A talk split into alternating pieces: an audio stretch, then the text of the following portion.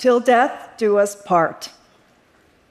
When we get married, we make vows to love, to honor, to forsake all others. Or, as a friend of mine put it, not to leave dirty socks all over the house. we may fall short of some of our promises some of the time, but one that will always hold true is that first one till death do us part. Because spouses are bound together by their decisions in marriage and in divorce. So, a mentor of mine once told me you should always marry your second husband first.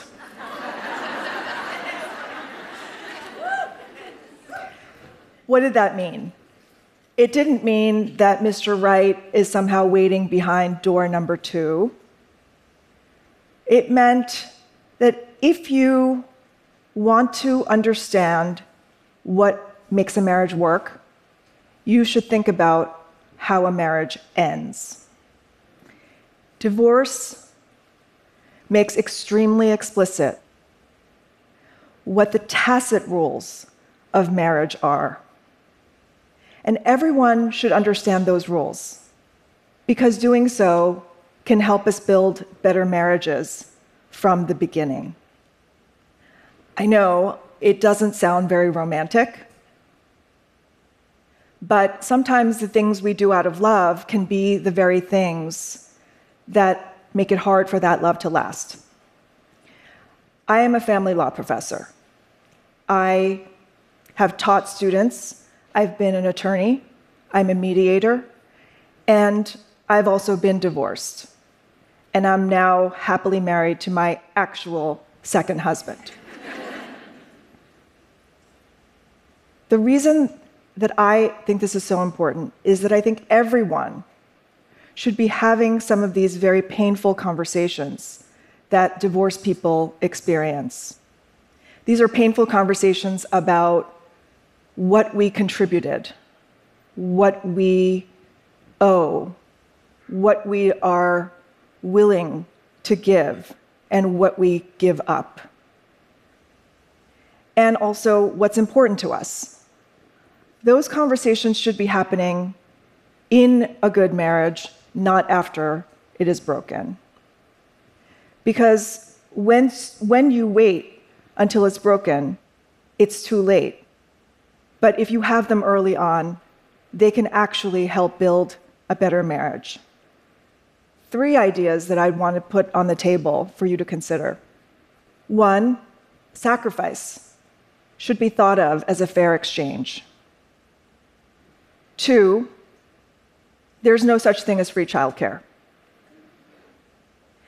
And three, what's yours probably becomes ours. So let me talk about each of these ideas. The first one sacrifice should be a fair exchange. Take the example of Lisa and Andy.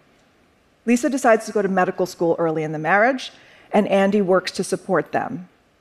And Andy works night shifts in order to do that, and he also gives up a great job in another city. He does this out of love. But of course, he also understands that Lisa's degree will benefit them both in the end. But after a few years, Andy becomes neglected and resentful, and he starts drinking heavily. And Lisa looks at her life and she looks at Andy and she thinks, This is not the bargain I wanted to make.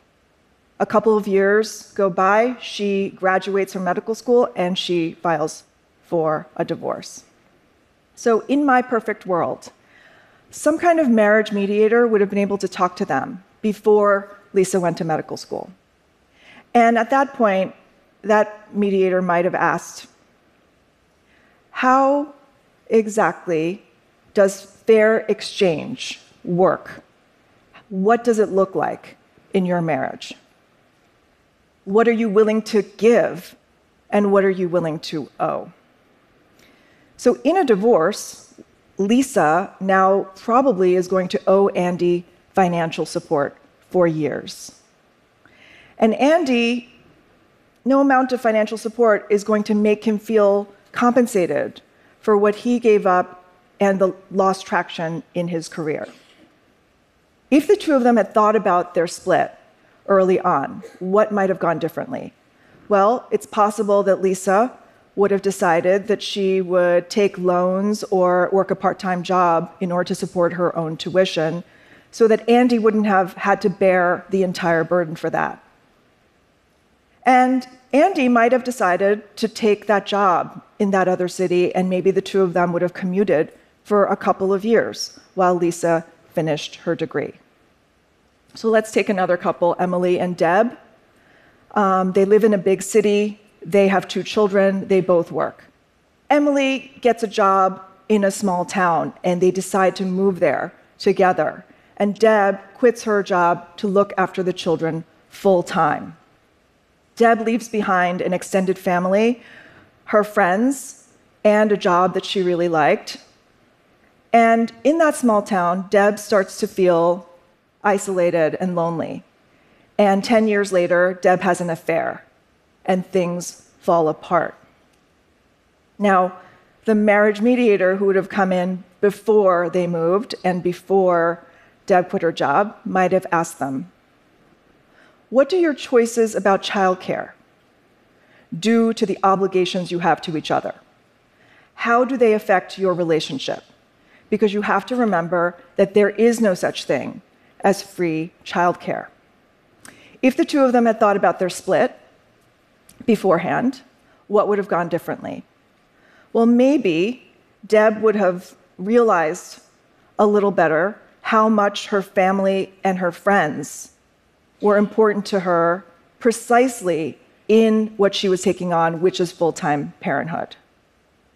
Perhaps Emily, in weighing the excitement of the new job offer, might have also thought about what that would mean for the cost to Deb and what would be owed to Deb as a result of her taking on full time parenthood. So let's go back to Lisa and Andy.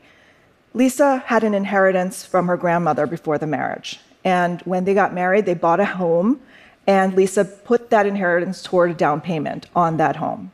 And then Andy, of course, worked to make the mortgage payments and all of their premarital and marital property became joined. Um, that inheritance is now marital property. So, in a split, what's going to happen? They're going to have to sell the house and split the proceeds, or one of them can buy the other out. So, this marriage mediator, if they had talked to them before all of this happened, they, that person would have asked, what do you want to keep separate? And what do you want to keep together? And how does that choice actually support the security of the marriage? Because you have to remember that what's yours probably will become ours unless you actually are mindful and take steps to do otherwise. So, if they had thought about their split, maybe they would have decided differently. Maybe Lisa would have thought maybe the inheritance can stay separate and saved for a day when they might actually need it. And maybe the mortgage that they took on wouldn't have been as onerous, and maybe Andy wouldn't have had to work so hard to make those payments. And maybe he would have become less resentful. Maybe they would have lived in a smaller house and been content to do that. The point is, if they had had a divorce conscious discussion about what to keep separate, their marriage might have been more connected and more together. Too often in marriage, we make sacrifices and we demand them without reckoning their cost. But there is wisdom in looking at the price tags attached to our marital decisions in just the way that divorce law teaches us to do.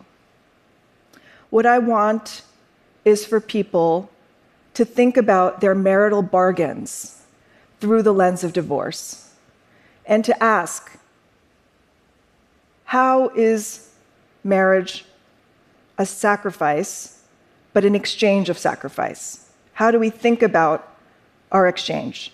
Second, how do we think about childcare and deal with the fact that there is no such thing as free childcare? How do we deal with the fact that some things can be separate and some things can be together? And if we don't think about it, then it will all be part of the joint, uh, joint enterprise. So basically, what I want to leave you with is that in marriage or divorce, people should think about the way that till death do us part marriage is forever. Thank you.